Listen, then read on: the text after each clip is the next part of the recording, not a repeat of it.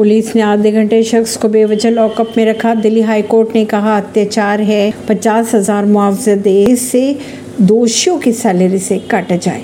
Delhi high court ने police से पीड़ित एक शख्स को पचास हज़ार रुपये मुआवजा देने का आदेश दे दिया है।